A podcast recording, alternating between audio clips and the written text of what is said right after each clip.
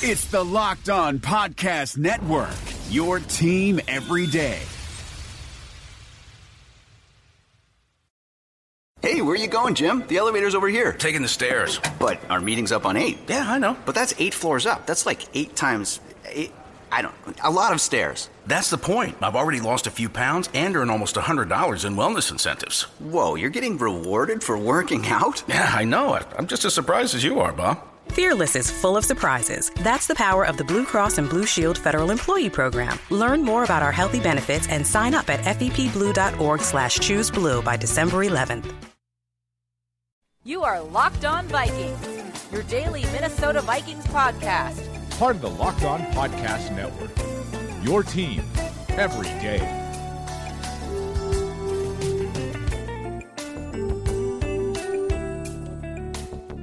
Pleasure to be with you on Locked On Vikings on the Locked On Podcast Network. I'm the host, Sam Ekstrom, at Sam Ekstrom on Twitter.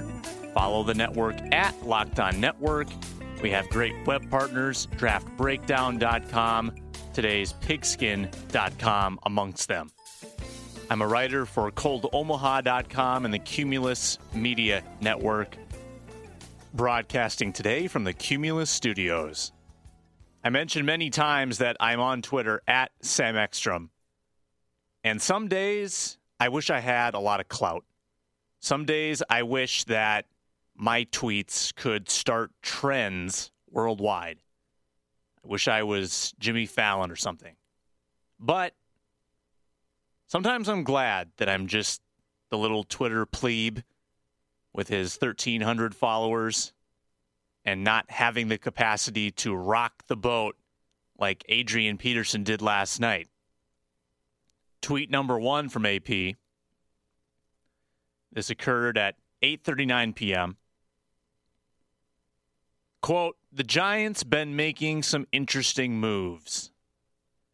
Allegedly what he's referring to is the New York Giants releasing Victor Cruz, the wide receiver, and more notably the running back Rashad Jennings. Put two and two together. Adrian Peterson mentioned on First Take on ESPN a while back that the Giants would be a team that he would consider. So he sees a running back released two days ago, and he tweets it. I, I chose to speculate on Twitter that Adrian might just be referring to the San Francisco Giants. You know, they signed a minor league pitcher yesterday. They signed Gordon Beckham to a minor league deal last week. Maybe he's a big San Francisco Giants fan. But at any rate, people latch onto this tweet. They start jumping on Adrian's back over it, which you have to expect when you drop something like that on Twitter. Most sane people would expect to get blowback. So then Peterson sees the negativity and tweets out, That fast they'll change on you. Not all fans, but the fake ones. As he quotes to a tweet that has since been deleted by, I'm sure, a terrified fan. So, what do we have here? What we have here, number one, is a glory day for any clickbait website who's trying to gain traffic.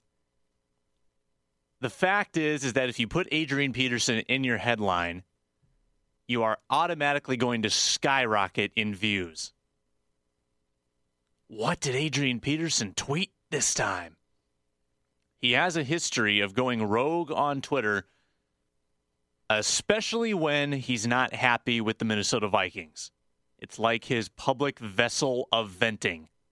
He did this when he was holding out prior to the 2015 season. He would vent about non guaranteed contracts and all that. I'm sure that is still stuck in his craw because right now he's dealing with a non guaranteed contract that's probably going to cost him eight figures in income. Decision 2017 is coming for the Minnesota Vikings. They owe Peterson the roster bonus in March, less than a month away. They probably don't want to pay it. So negotiations are going to happen quickly. Sometimes I don't think Adrian really understands the consequences, though. or necessarily the circumstances here. If Adrian's trying to create leverage with the Minnesota Vikings, which seems to be the case, he's trying to create some sort of doubt or panic, which he did with the first take show. Again, I think he's overinflating his worth. Adrian Peterson's greatest value to the Minnesota Vikings is his legacy. Having a player of his former caliber and possibly current caliber is important to the franchise. He's extremely marketable, and his jersey is seen on about 60% of fans who attend the games. But when your most important asset is your legacy and your relationship with the fan base, and you start ticking off fans with your social media activities, that makes it all the easier for the Vikings to say, we don't necessarily need you anymore, Adrian. Vikings have a tantalizing decision if they if they just cut that 18 million, they've suddenly got 40 million in cap space and they've got an important offseason and is it really worth catering to this guy anymore? And don't get me wrong, Adrian's a great talent. And if he goes somewhere else and he gets a good offensive line, he might be really good. But you got to understand the numbers here. It's also interesting because Adrian claims to care a lot about his legacy, but he continues to do things that damage his legacy. Prior to child abuse allegations, Adrian was basically untouchable in this market. I think people forgave him for the fumbles in the 09 NFC Championship game. They were super high off the 2012 miracle season. But post child abuse, he lost a lot of fans at that point, and I think he got quite a few of them back, but he's on a much shorter leash. So when you do things on the field that are foolish or off the field that are foolish, you're going to be more greatly critiqued. And on average, over the past three years, there have been more things that have been alarming about Peterson than have been productive. So the Vikings are calculating the sum of the parts of late. Their decision seems to be getting easier and easier in my mind. I feel pretty confident the Vikings will offer Peterson something, but I'm not sure it's going to be a plea. It'll be more like a courtesy. So those are the Adrian Peterson two cents for the morning on Locked On Vikings. Is democracy in danger or decline? Condoleezza Rice, William Galston, and Carlos Gutierrez and others take on this question in the fall edition of The Catalyst, a journal of ideas from the Bush Institute. Surveys show Americans place less trust in institutions like the media and business. Others contend America has faced far more challenging periods and emerged strong. Leading policymakers, Bush Institute experts, and respected journalists take on this debate. Read about it at bushcenter.org/catalyst. Catalyst. A couple quick player evals, and then we'll move into our FA of the day, where we take a look at some of the free agency targets. Let's conclude our specialists evaluations with Kevin McDermott, the long snapper, has now spent two years in Minnesota. Long snapper might be one of the most difficult positions to evaluate with the naked eye. Obviously, if you see a poor snap, that's on the long snapper. But there's a whole lot more that goes into it, it's all about timing, it's about spiral. How is the holder getting the ball down? How is the punter receiving your snaps? To my understanding, they go back and they time the snaps. They make sure that they are getting there swiftly. And all indications are that Kevin McDermott has been has done a very good job for the Vikings. That's why they extended him to a four-year, four million dollar deal. He is due about one million dollars each of the next three years and he'll be a free agent in 2021. Between McDermott, Locke, and Forbath, there's a lot of UCLA chemistry, which I think lends to the possibility the Vikings offer Jeff Locke a contract and get the gang back together. McDermott, though, 27 years old, great, great guy, and the type of presence that you would like to have around your kicker because he's positive, he can be uplifting, and if you have a kicker that struggles a bit, like Blair Walsh did, you need someone to pick them up. On the offensive side, how about Taylor Heinicke, the third string quarterback last year who missed half the season due to an ankle tendon sever. Reportedly, Heinicke kicked a door in when he was back home during the offseason and had some glass lacerate his leg. Bad situation for Heinicke, especially when he seemed to have favor in the Vikings organization. He may have been elevated to number two spot on the depth chart had he been healthy. That wasn't the case. Didn't see any time and didn't get the preseason reps either. Instead, those went to Joel Stave.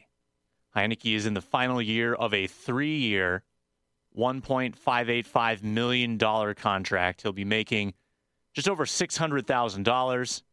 Tough to see Heinicke really being in any different role this season. It would require a lot of faith for the Vikings to give the keys to Heinicke for the backup job without really having seen much of him last season, especially not in the preseason. I would imagine they bring in somebody to compete. Maybe Heinicke wins that job in the preseason. Maybe he takes over number two, and then you've got another rookie, maybe UDFA, as your number three guy. But his ceiling this year would probably be a backup quarterback, obviously in relief of Sam Bradford. And how about on the defensive side? Safety Jayron Kearse, drafted in the seventh round out of Clemson. Jayron Kearse, the freakishly tall safety, played sparingly for the Vikings in the regular season, but the 23 year old was phenomenal in the preseason. Splashed all over the place, giving Vikings fans hope, I think, that he can be a productive safety at some point Technically speaking, though, against starting caliber players, he still has work to do. He took some bad angles and made some silly decisions in his limited playing time this year. Mike Zimmer was exasperated, which may have cost Kearse future time. It was then given to Anthony Harris. Kearse, of course, still has a lot of time left on his rookie deal. He will be a free agent in 2020 he'll be making just over a half a million dollars this season. It's Locked On Vikings, Locked On Podcast Network. You can advertise on the show, lockedonvikings at gmail.com to get in contact.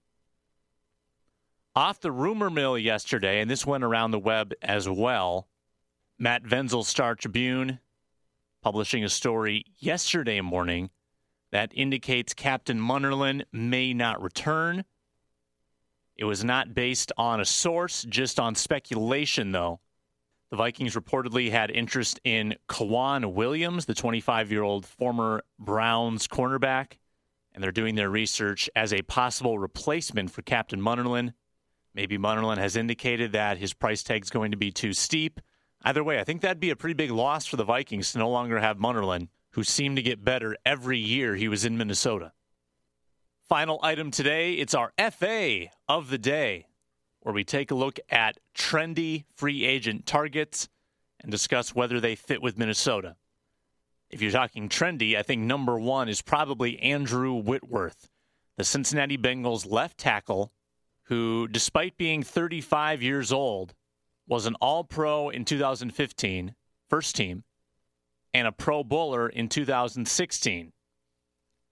He has been in Cincinnati his entire career, spent all 11 years with the Bengals, and played in all but eight games. According to Pro Football Focus, Whitworth allowed just four sacks last season. What a breath of fresh air that would be. Here's my two cents, though, on Whitworth. Just because he's available doesn't mean that he's really available when you've got a 35 year old guy settled in one place who's probably going to be sought after by that team, the stars would seem to be aligned for Whitworth to re sign with Cincinnati. Whitworth is a mammoth of a man, 6'7, 335. Imagine that left side of the line with Boone and Whitworth. Bradford might not be able to see over that left side. But from all reports that I've read coming out of Cincinnati, and those are people who have a good pulse on the team. Seems to me like Whitworth is not really going to be that attainable. Plus, at 35 years old, Does Rick Spielman want to add a guy on the line who's not going to be a future piece?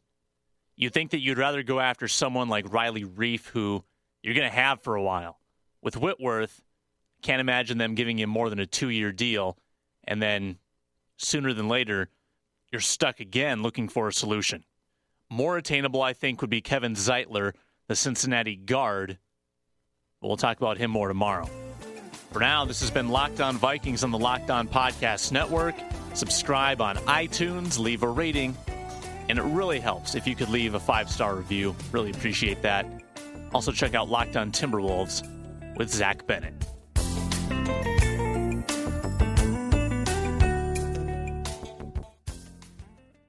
Is democracy in danger or decline? Condoleezza Rice, William Galston, and Carlos Gutierrez and others take on this question in the fall edition of The Catalyst, a journal of ideas from the Bush Institute. Surveys show Americans place less trust in institutions like the media and business. Others contend America has faced far more challenging periods and emerged strong. Leading policymakers, Bush Institute experts, and respected journalists take on this debate. Read about it at bushcenter.org/catalyst.